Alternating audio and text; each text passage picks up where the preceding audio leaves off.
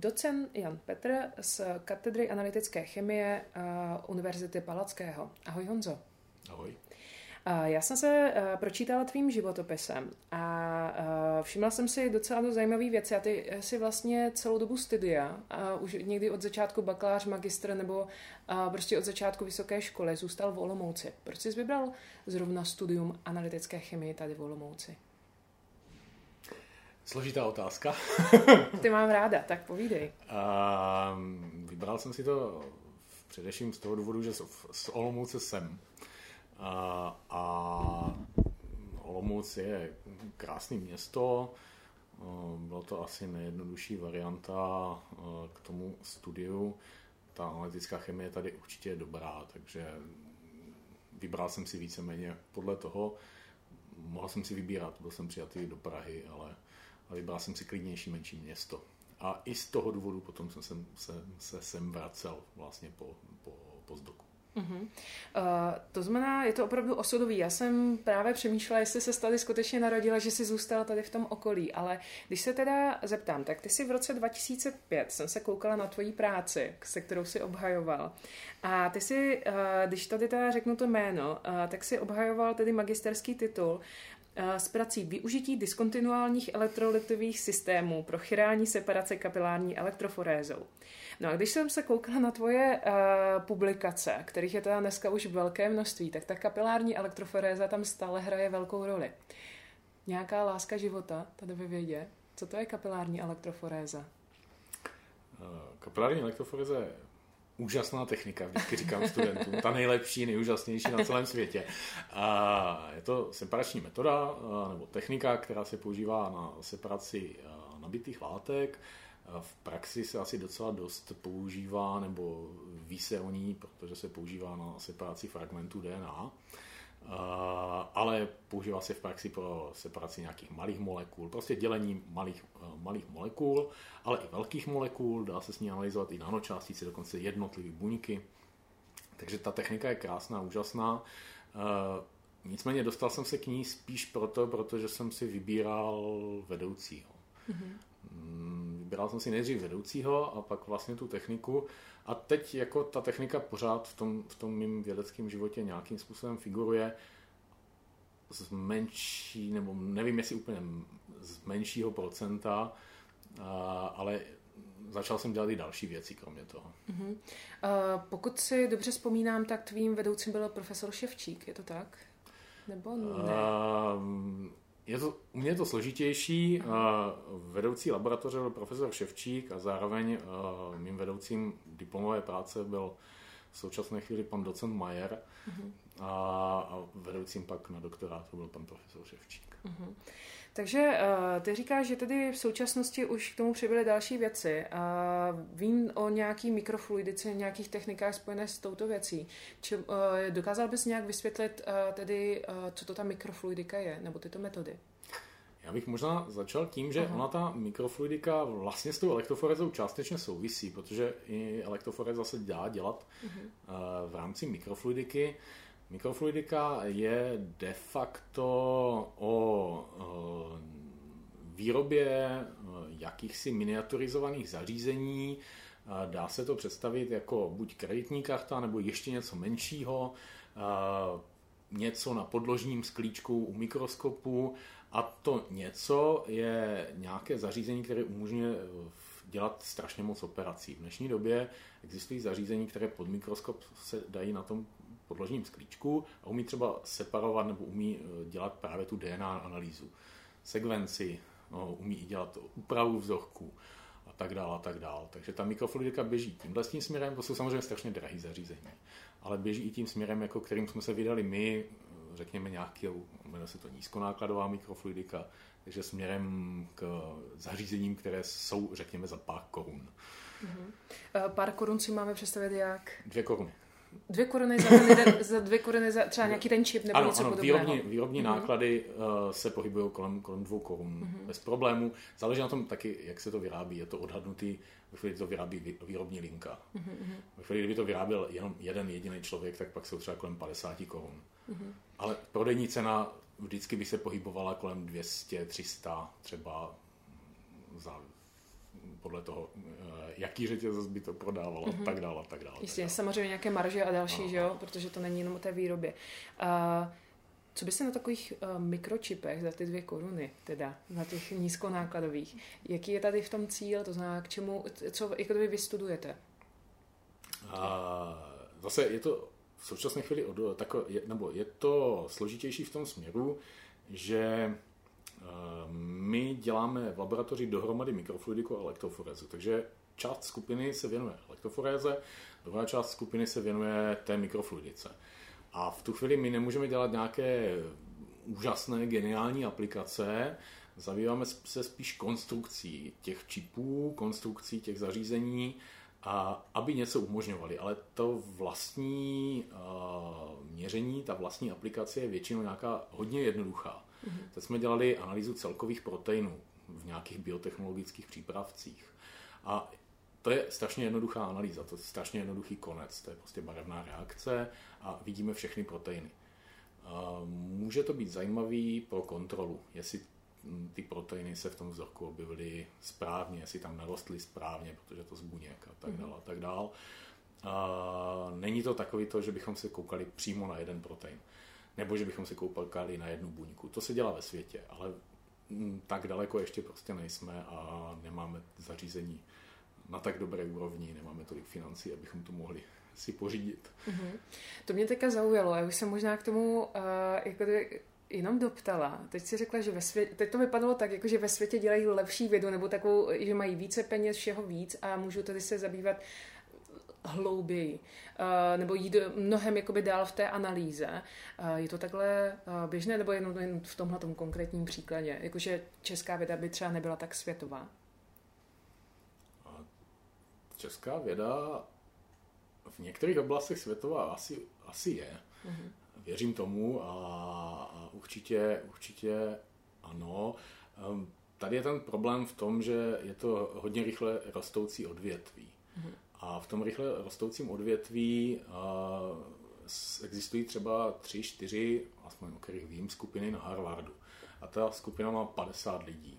Mm-hmm. Má docela velký finanční prostředky, protože jsou to všechno distinguished chairs, takže jsou to uh, honorované uh, pozice a v tu chvíli oni jsou schopni dělat uh, perfektně tu konstrukci těch zařízení, ale jsou schopni vybrat si problém, který je zajímavý pro další další skupiny.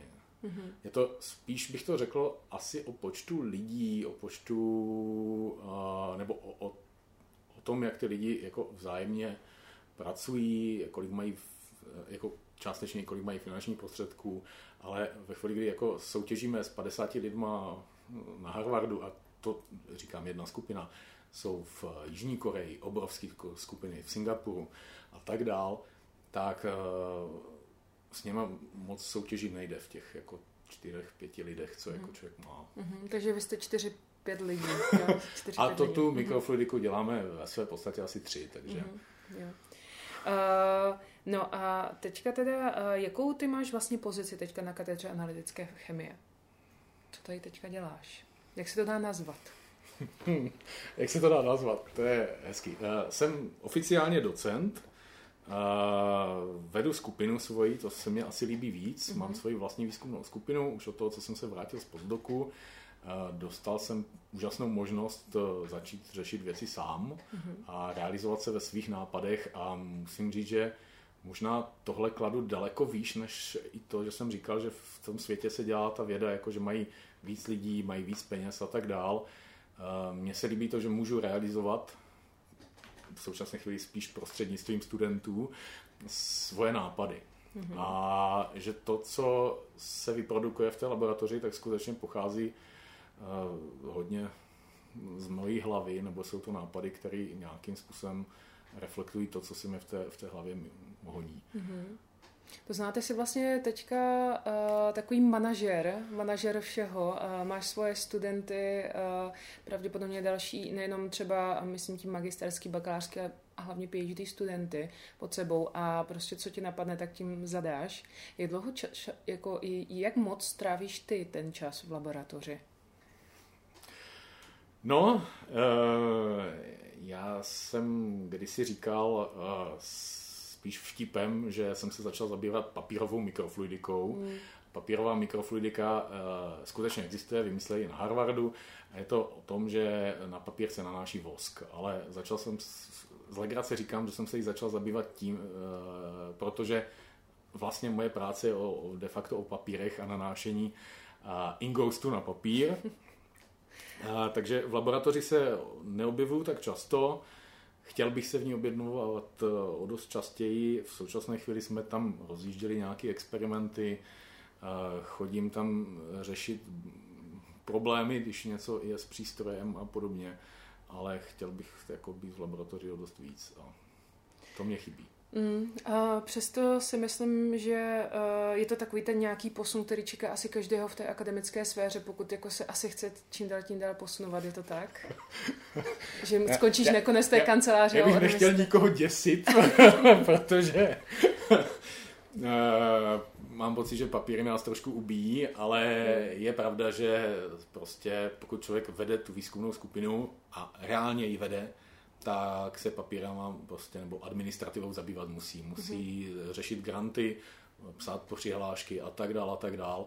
A ono s tím prostě souvisí. S chodem laboratoře vždycky budou souviset nějaká administrativa, mm-hmm. vždycky s tím bude souviset něco v té kanceláři, protože pokud eh, ty přístroje mají nějakým způsobem fungovat. Mm-hmm. A já si vymyslím, že potřebuji vyzkoušet něco, na co potřebuji sehnat 20 tisíc, někdy 100 tisíc, někdy půl milionu, tak potřebuji těch půl milionu sehnat. Mm-hmm. To si právě málo kdo umí představit, tyhle ty věci, že ta vědu, vědu vidí právě tou prací v laboratoři, protože všechny fotky a všechno, co ukazuje, jak věda je úžasná a to, že udělají tu fotku v té laboratoři, jak drží tu zkumavku a koukají do toho nebo do toho mikroskopu. Ale ve skutečnosti časem se z té laboratoře člověk prostě musí dostat té administrativě, protože pokud nezajistí finančních nebo vůbec jakoby sehnání studentů a rozdělení práce, tak asi ta věda asi neexistuje jinak.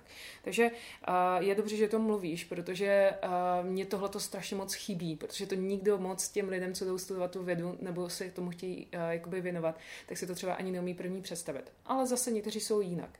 Já bych se ale ráda vrátila uh, k tomu, co jsi už načal. A ty jsi byl někde na pozdoku. Kde to bylo? Uh, bylo to ve Francii, v Paříži. Mm-hmm. Byl jsem na uh, velice dobrém pracovišti.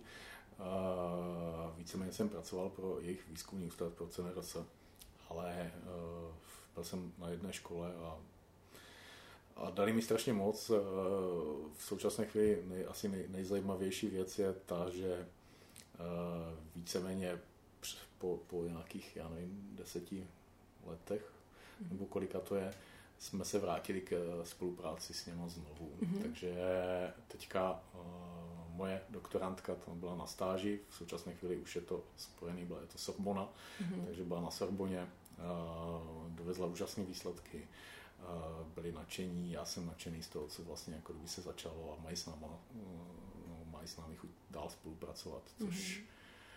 je takový pěkný, že se to zase jako vrátilo de facto zpátky a mm-hmm. spolupracuju s lidmi, co vlastně dělali se mnou v té mm-hmm. době, kdy jsem tam byl na pozdoku. Já myslím, že jsem kdysi dávno sněla o tom, že budu studovat na Sorboně. No vidíš, tak tam byl ty. A já myslím, že to je velká věc a pravděpodobně, když člověk prostě udělá někde do, jako dojem, tak ono se to časem vrátí. Takže možná to je i důvod, proč jste se třeba znova jako by nějak propojili a obzvláště pokud máš dobré studenty, tak se tam asi a přece jenom se to tam, ty vztahy se tam znova obnoví. Vypadá to velice, velice dobře, že ty vztahy jsou hodně dobrý, jako všem všem vědeckým pracovníkům nebo všem, kteří uvažují o vědě, bych eh, pozdok jednoznačně doporučil. Ale skutečný pozdok. Tím myslím, v České republice máme sem tam takový nešvar, bych to nazval, kdy uh, univerzita dostane grant na to, aby lidi cestovali a cestují za peníze univerzity na pozdok. Ale ono to není ten klasický pozdok eh, v tom pravém slova smyslu. Je to o tom, že pro to zahraniční pracoviště oni tam třeba jedou na půl roku, rok a podobně. A ten člověk je hrazený pořád eh, z českých peněz. Mm-hmm. Je velice zajímavý a jako všem to reálně doporučuji úplně se odstřihnout od českých financí a jet tam být v tom prostředí té ciziny. Vydělávat v té cizině. Přežít ty zase tu administrativu v té cizině. Eh, člověk zjistí, že spoustu věcí je úplně jinak, než si myslí, a, ale pokud dostává ty peníze z České republiky, tak to nepozná. Mm-hmm. Můžeš ještě jenom vysvětlit, eh, co to znamená ten postdoc? Co to, protože poslouchají i lidi, kteří třeba vůbec neznají tyhle ty mm-hmm. pojmy. Co to znamená? To je vlastně po skončení doktorátu, ve chvíli, kdy člověk dostane PhD, tak by měl úplně ideálně odjet na nějakou dobu někam mm, třeba do zahraničí, když se bavíme, nebo na jiné pracoviště. A víceméně to je takový ten jako mladý výzkumný pracovník v rozletu těsně po doktorátu, kdy ještě už toho strašně ví dost, nebo ví toho hodně, ale ještě vlastně si jede na ten, to dané pracoviště něco učit. A potom, co se naučí, tak se vrací a ideálně zakládá svoji vlastní výzkumnou skupinu. Mm-hmm. To zase není až tak typický v evropských zemích, obecně v evropských zemích, ale je strašně fajn prostě vědět a ještě se tam něco naučit, něco potkat, něco zjistit, zjistit, jak ty lidi myslí a, a dovést si hlavně kontakty. To je další úžasná věc. Vypadá to, že ty jsi to všechno splnil. Nevím. Dobře. Snad. Snad. No, uh, ještě by mě moc zajímalo to, že když teďka uh, ty vlastně jakoby tu svoji výzkumnou skupinu jakoby máš, uh, jak, jak ty vlastně, uh, ty prostě máš nějaký to téma, neříkám, že je to jenom primárně ta kapelární elektroforéza a to, ta mikrofluidika, ale jak si jednou řekneš, a tohle bych chtěl vyzkoušet, jak vybíráš to vědecké téma, nebo obecně to téma, na kterém bys chtěl pracovat a vyvinout ho dál, kde to přijde? Kde to přijde ten nápad? A to je dobrá otázka. To se vždycky říká ve chvíli, kdy člověk potřebuje trochu času na rozmyšlení. Potřebuje trochu času máš, na času, rozmyšlení. máš času, kolik chceš. Máš času, kolik chceš. A kde se to bere? Eh, strašně to závisí na, nebo ono to závisí na spoustu věcech. Závisí to, řeknu nejdřív tu horší věc, nebo tu věc, která jako je asi u nás v České republice víc tradiční. Závisí to hodně na tom, co je i dostupný, co se týče grantových výzev a podobně. Protože ve chvíli, kdy já mám zajistit finance pro laboratoř a zajistit finance pro nějakou skupinu lidí, tak já musím počítat s tím, že prostě musím psát nějaký projekt. A ty projekty většinou odpovídají nebo jsou nějakým způsobem vyhlášeny, pokud to není grantová agentura České republiky, kde to je jakýkoliv základní výzkum, ale pokud jsou to nějaké aplikované projekty, tak oni mají nějaké zaměření. A podle toho zaměření je potřeba se někam trefit. Takže často je to o tom, že třeba teď si říkám, z nějakého důvodu mě zajímá uh, analýza vnitřního ovzduší a bude to mít prostě nějakou uh, relaci k nějakému projektu. Uh, odpovídá to prostě tomu, že ten projekt de facto vymýšlím a ty nápady vymýšlím, které jsou jako určitě nejsou, v, nejsou eh, na světě, mm, že by byly. Prostě je to, je to nov, jsou to nové nápady, ale vymýšlím to na základě toho, že bude nějaká výzva nějakého projektu. A další varianta, která je, že prostě si čtu tu články odborný a něco mě napadne, co by šlo udělat, že by to šlo udělat nějak jinak, že by to šlo udělat lépe a pak jsou ještě jedna varianta, která se sem tam stane. A jsem za ní strašně rád a možná, že i to je důvod, proč jsem tam, kde jsem, že prostě z ničeho nic přijde nápad. Chtěl bych dělat tohle. A já teď nebudu prozrazovat jeden nápad, protože zrovna chystám poměrně velký projekt, ale byl to přesně ten nápad, kde já jsem uh, přišel velice jako náhle. Bylo to o tom, že jsem hledal něco na internetu, ale hledal jsem uh, ne články, hledal jsem, uh, co si koupit, nebo nějakou takovou jako víceméně zbytečnost. A najednou mě tam tekl do oka článek ohledně nějaké technické věci. Je to víc v oblasti architektury. Ale mně se ten nápad natolik líbil, že nebo mě na základě toho, co jsem si přečetl o té architektuře, tak napadlo, že by podobný způsob šel využít právě v mikrofluidice. Neexistuje to na světě. Nikdo nikdy to nedělal A myslím si, že je to hodně průlomová myšlenka, která doufám, že i uspěje. Jako nebojím se s ní jít v současné chvíli na trh hodně vysoko, co se týče soutěže teda grantové, protože vyžaduje, řekněme, investici v řádu kolem nějakých 10 milionů. Mm-hmm. Ale kdyby to vyšlo, tak myslím si, že jako určitě jednoznačně první na světě a nikdo se o to zatím asi nepokouší, co vím. Hmm, to zní výborně. Takže to je nápad, eh, prostě taková náhoda, protože hodně čteš, někde se podíváš, najednou se ti to nějak spojí prostě v hlavě. Ano. A mm-hmm. říkám, byl to skutečně článek o architektuře de facto. Mm-hmm. A z něho vzniklo něco, co by mohlo mít potenciál v chemii. Mm.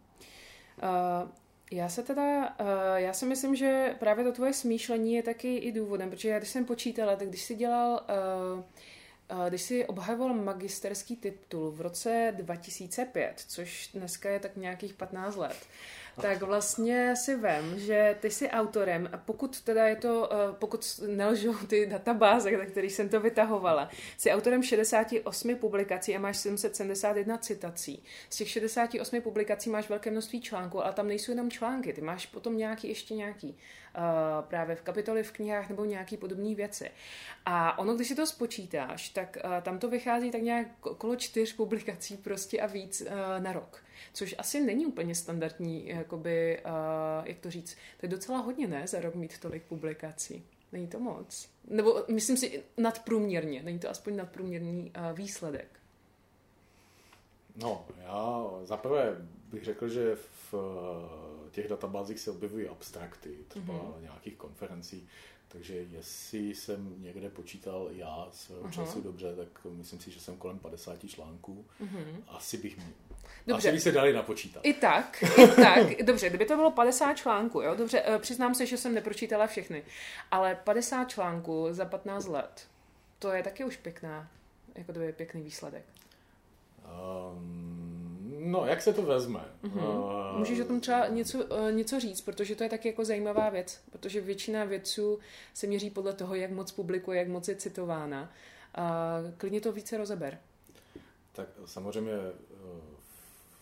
když se to vezme zase z pohledu nějakých špičkových vědeckých skupin, tak ty špičkové vědecké skupiny, pokud mají 50 členů, tak tam není problém, aby ten hlavní měl klidně 50, 60, 70 článků ročně. Mm-hmm je otázka, jestli je všechny potom četl. Mm-hmm, a jestli jasný. je všechny jako kdyby viděl. A to, to nechci to dál asi komentovat. Uh, to, co se týče mojí činnosti, tak když to jsou tři, čtyři články ročně, ono to je vždycky záleží, jak člověk je úspěšný, jak se mu něco podaří. Byly období, kdy se dařilo víc, bylo období, kdy se zase jako nedařilo tolik. Uh, je strašně těžký se na to dívat pohledem počtů, protože hmm. ony ty počty jsou někdy ošemetný. Setkal jsem se s hodou okolností právě ve Francii eh, s variantou, kde řešili, jestli mají přijmout člověka, který má 20 článků, anebo člověka, který má 20 eh, článků, které jsou relativně dobrý. Mm-hmm. A nebo je člověka, který má jeden, ale je to nature. Je to mm-hmm. ten nejvyšší, ta nejvyšší mm-hmm. meta. A, a měli obrovský dilema, co s tím mají dělat protože eh, samozřejmě někteří poskytovatelé zase grantů eh, počítají počet článků, nepočítají kvalitu. Teď už naštěstí se to trošku od toho jde pryč, ale zase někdy ta kvalita mm, řešíme i na panelu Gačoru, co je vlastně kvalitní článek. Řešíme to i tady v rámci prostě vědecké komunity, co to znamená. Je to ten nature, anebo je to třeba článek, který je v nějakým nižším impaktu, který je, mm, nevím, vlastně jako kdyby skoro, skoro mm, nechci říct úplně nejníž, ale který jako nedosahuje těch úvodovkách kvalit, které jsou tady definovány nějakým systémem. A jako typický příklad je mm, článek zrození právě té mikrofluidiky. A článek na, nebo první článek na mikrofluidiku od profesora Mance Eh, vymysleli vynikající věc a poslali to do Science, protože tehdy prostě jako si mysleli, že to tam skutečně má být. Mm. A v Science jim napsali, že si myslí, nebo že, že to nemá budoucnost, že je to nesmysl. Mm. Poslali to dál, poslali to do Analytical Chemistry, nic. A skončilo to tehdy v, člán, v časopise, který měl impact faktor nějakých 2,5 a dneska ten časopis má třeba impact faktor 3, což je nějak číselně vyjádřená, nechci říct úplně kvalita, ale spíš citovanost článku a je extrémně citovaný ten vlastně článek, protože je to fakt ten první, ale tehdy tomu nikdo nevěřil. Takže jako, co je kvalitní článek, co je dobrý článek. Hmm. Je to strašně těžký tady to eh, nějakým způsobem uchopit. Jako ano, myslím si, že můj životopis není úplně špatný, určitě se najdou lepší životopisy, ale přepočítávat všechno na čísla není úplně ideální postup. Hmm.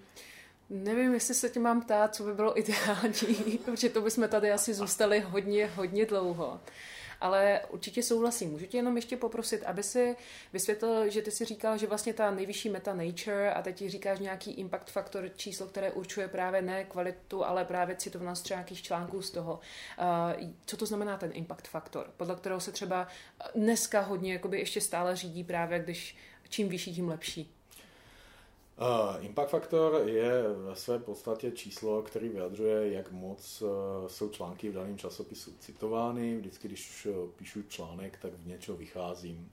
Tím pádem uh, ocitu ty zdroje, z kterých více vycházím, no a to se, to se teda jako předpočítává na nějaký ten impact faktor. Uh, ve své podstatě to číslo říká, jak moc uh, jsou ty články pro ty autory zajímavé mm-hmm. ale eh, nebo pro ty, co to dál čtou, jak to je moc zajímavý.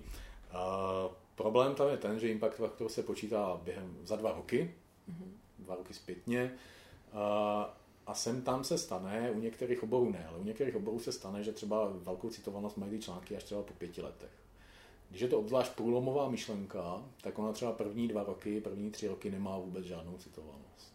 A pak najednou obrovsky to vletí. Naopak jsou obory, eh, jedna z těch typických je v současné chvíli nanomateriály, mm-hmm. kde ta citovanost je obrovská. V, te, v tomhle tom oboru dělá strašně moc lidí a vychází strašně moc článků.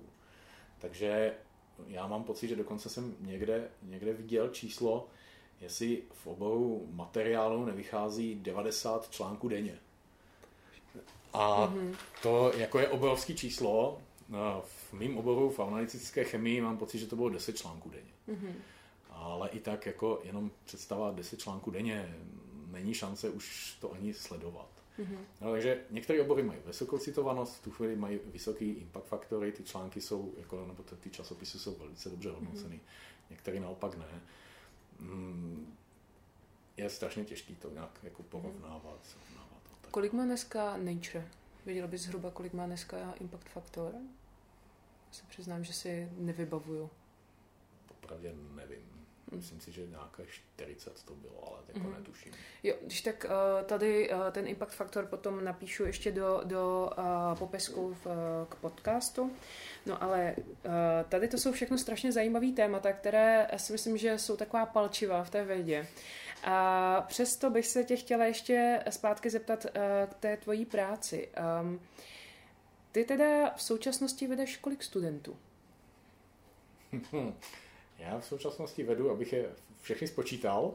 A mám jednoho pozdoka, čtyři doktorandy, teď doufám, že jsem na nikoho nezapomněl, to by mě asi neměli rádi, včetně teda máme novou doktorantku z Iránu, a, takže máme v skupinu už anglicky mluvící, co je mm-hmm. velice pěkný. To je super. A máme a, tři diplomanty. Tři diplomanty. Mm-hmm. Máš ještě nějakého bakaláře letos? Letos nemám bakaláře. Mm-hmm.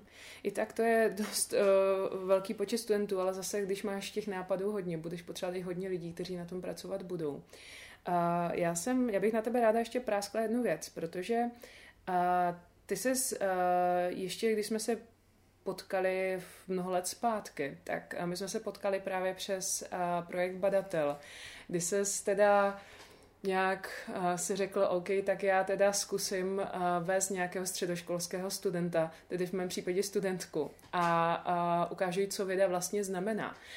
Um, mohl bys mi říct, uh, protože ty z těch studentů měl potom i více, uh, dalo ti to něco?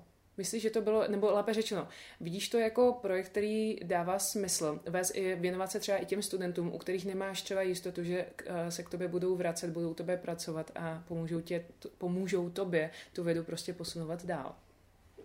Já jsem čekal otázku, jestli byla jsem nejlepší. Eh, to je irrelevantní, nerada bych tady... Ne, ne, k tomu bych se nechtěla dostávat, to ne, to ne. Ale pověz mi spíš, eh, jaký je tvůj názor na tohle? V současnosti třeba i, jestli je jiný, nebo je, jestli se třeba změnil postupem času. Eh, velmi jako zajímal by mě právě tvůj názor na tenhle ten, na tuhle oblast, kdy se prostě ve, ve svém volném čase vlastně věnoval někomu, kdo, ten, kdo chtěl prostě zkusit, co to věda znamená. Můj názor je asi konzistentní. Mm-hmm. Jednoznačně ano. Protože eh, šikovný středoškolský student eh, má motivaci, chce něco dělat eh, a většinou ta motivace je hnací motor. A ten hnací motor je strašně důležitý. Je důležitý v jakýmkoliv odvětví. Pokud ten člověk má tu motivaci má ten hnací motor, tak i přesto, že ta startovací čára je třeba trošičku níž, než mají ti bakaláři, diplomanti, oni to dožene. Není problém to dohnat. Takže za mě jednoznačně ano. E, docela musím říct, že vždycky mě to strašně nabíjelo. E, mluvit s těma studentama, prostě mít je v té laboratoři a v současné chvíli na ně nemám čas, což je dáno za prvé tím, že jsem víc v té kanceláři a za druhé tím, že teda jako mám i rodinu, ale uh, je jednoznačně to podporuju, plus podporuju i svoje vlastně doktorandy. Pokud se ozve nějaký student a chce chodit do laboratoře, tak se snažím uh, najít téma, který bude zajímavý, najít i čas na to, abych jim třeba poradil, abych nějakým způsobem s nimi interagoval protože je to obrovsky nabíjející. Je to obrovsky nabíjející, když ty lidi mají chuť. Z, jako mám vlastně v laboratoři toho, toho pozdoka, který v současné chvíli začal vést uh, zase středoškolského studenta nebo studentku a vypadá to strašně zajímavě. Téma vypadá taky zajímavě, budou analyzovat nějaké vzorky medu z Turecka, a kde jsou nějaké látky, nějaké halucinogenní, takže toho medu se maximálně dá sníst jedna lžička denně a, a, a budou nějakým způsobem se zabývat právě tady těmi, těmi látkami v tom medu. A je to něco úplně jiného, je to prostě jiný téma, který v laboratoři pořádně není, ale a, když vidím to nadšení těch studentů, tak jsem za to strašně rád a já strašně jako tohle to podporuju. A říkám, bohužel na to nemám čas. No. Mm-hmm. Ale pokud to studenti jako jsou nadšení chtějí, tak uh, strašně se mi to líbí. Mm, z hodou okolností včera jsem mluvil s uh, jedním doktorandem z lékařské fakulty, který taky hodně dělá právě pro publicitu, pro popularizaci i pro uh, vlastně popularizaci vědy u studentů i u středoškolských studentů. A strašně se mi to líbí. Zase z něho čišela energie. Mm-hmm. A ta energie, pokud přechází, což při těchto setkáních přechází, tak mě to dodává víc energie k tomu, abych se probil těma papírama a mm-hmm. abych třeba se sem tam do té laboratoře dostal, mm-hmm. a abych s nimi interagoval, abych jim třeba pomohl v něčem, nebo abych jim třeba ve chvíli, kdy jdou soutěžit, řekl, na co by se měli připravit, co by mohlo zaznít a tak dále. A tak dále. Mm. Tady jde vidět, jakože uh, je to takové ozvláštnění toho vlastně rutinního, asi denního, denní práce, protože když potom sem přijde někdo ten, kdo je úplně nadšený z každé maličkosti, která je nová a chce se to učit, tak, uh, tak to zní jako Uh, tak nějak uh, já, uh, ty si tady vlastně řekl to slovo popularizace, která se mezi mnoha věci nenosí. A tak mě pořád jakoby, uh, mám, uh, pořád si v hlavě jakoby přemýlám, jak obrovský štěstí jsem měla, že jsem tehdy jakoby si vybrala projekt uh, u tebe v laboratoři, protože si myslím, že jsem si asi lépe vybrat nemohla, takže si myslím, že přestože jsem byl, byl můj jediný vedoucí, tak si myslím, že jsi stejně ten nejlepší na světě, takže já to tak říct můžu. A, Takže to, za, to, za to ti moc děkuju, protože si myslím, že uh, bych v životě asi nezačala ani tento projekt, nebo takhle by mě s tebou ta chemie tak hrozně nebavila. A nikdy bych asi tady nestudovala v Olomouci. Uh, já bych teda... Nebo já, ti, já ti ještě poděkuju, protože to musím poděkovat. Děkuji, děkuji, děkuji. Ráda se stalo. Ne, naprosto upřímně, protože uh, tohle je věc, která uh, si myslím, jak si i mluvil o té třeba Paříži a podobně, že ty věci se vrací. A proto jsem třeba teďka přijela za tebou do Olomouce, abych teda s tebou udělala rozhovor. Uh, protože si myslím, že by se mělo o té tvoje, tvojí práci prostě vědět. A že kolik těch věcí opravdu, co to znamená v té vědě dneska znamenat, nebo co to vůbec znamená takhle, jakože v ní pracovat, tak aby to o tom bylo prostě slyšet. Plus o těch tvých zásluhách, které máš na, na dalších studentech. Takže uh, můžu teda dalším studentům věřovat do světa, že tvé skupině se přijímají studenti, o které je zájem. Dobře, vyřvávat to nebudu. vyřvávat asi úplně ne. Teďka uh, zase záleží na tom, co ti studenti hledají. Mm-hmm.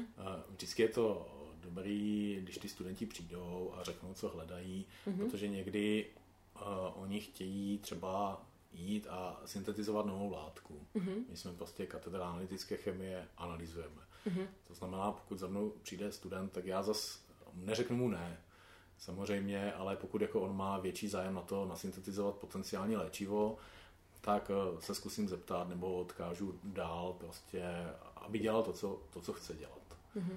Vždycky je to o tom, aby ten student zase chtěl dělat eh, něco zajímavého, pokud on přijde s nějakou představou, tak to je, to je ideální, aby ta představa prostě se nějakým způsobem dál vybudovala, hmm. aby dělal něco, co ho bude bavit. Mm-hmm. Jo, uh, rozumím tomu, takže uh, už si i sám zmínil, že uh, ty potřebuješ, že samozřejmě se snaží skloubit svoji práci s rodinou, takže jako na spánku asi šetřit taky nebudeš. Tím pádem nebudu to rozkřičovat do světa, ale přesto, pokud někdo někdy chce dělat analytickou chemii, tak, tak mu dám tip. no, určitě, tip. analytickou chemii studovat jedině v Olomouci. Ano, tak, uh, reklama o konce.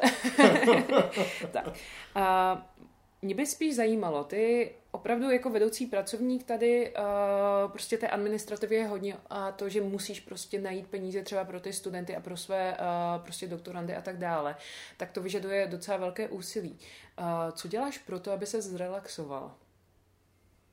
Co je tvůj nějaký, máš nějaký koníček? Uh, měl jsem, dokud jsem si nezničil koleno, tak jsem chodil hrát badminton. Uh, a v současné chvíli je částečně koníček i ta rodina, protože ve chvíli, kdy člověk přijde eh, domů a víceméně tam má pětiletýho syna, tak ten syn ho vtáhne do svých her a najednou člověk zapomíná. Teď si hrajeme strašně moc s legem mm-hmm. a z okolností eh, víceméně, nebo pravděpodobně i díky tomu Teď zkoušíme eh, nějakou kombinaci mikrofluidiky, papírové s 3D tiskem a samozřejmě jsme začali tisknout Lego. Nebo něco ala Lego, Aha. do čeho integrujeme, řekněme, ty papíry. A je, je to samozřejmě jako ta, ta relaxace tam je tady tímhle tím způsobem. A dostal jsem teď eh, od Ježíška mm-hmm. na Vánoce trubku, takže se učím Ale na trubku. Dokonce tak to bych ani netušila. Uh, jenom si mi tady, uh, normálně jak znáš takový to, když na něco narazíš a v té hlavě se ti něco sepne, tak teď jak si řekl, že si hraješ s legem a skládáš na tom mikrofluidiku. Viktorela taky pracovala na kontaktních čočkách, když to skládala z toho Merkura. Takže mi to tak nějak proletělo, třeba tady, třeba tady máme něco dalšího velmi zajímavého, o čem nemůžeme mluvit. Ale uh, budu se těšit teda na další tvoje, uh, na další tvoje um, další publikace. A chtěl bys ještě něco dodat třeba na závěr? Co by ti napadlo? No možná mě napadla jedna věc tady k těm kontaktním čočkám. Uh, proč dělám vědu jako takovou? Já ji nedělám pro publikace. Mm-hmm. Já musím říct, že mám svůj sen. A můj sen je možná vyzní, nevím, nechci říct úplně hloupě, ale strašně idealisticky.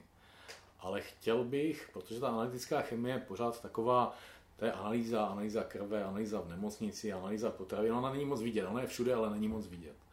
Ale ta mikrofluidika už je víc vidět. Tam se víc to blíží orientačním testům, typu těhotenského testu, typu testu na drogy a podobně.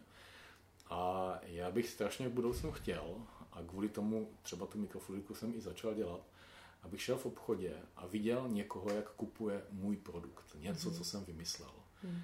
Nech potřebuji z toho mít ani peníze. Chci mít z toho ten pocit, že někdo to kupuje, protože to chce. Mm. A to je můj sen a kvůli tomu pořád jako se snažím přežít ty papíry a to všechno ostatní. Mm. Tak děkuji moc Honzo za to, že jsi to nazdílel.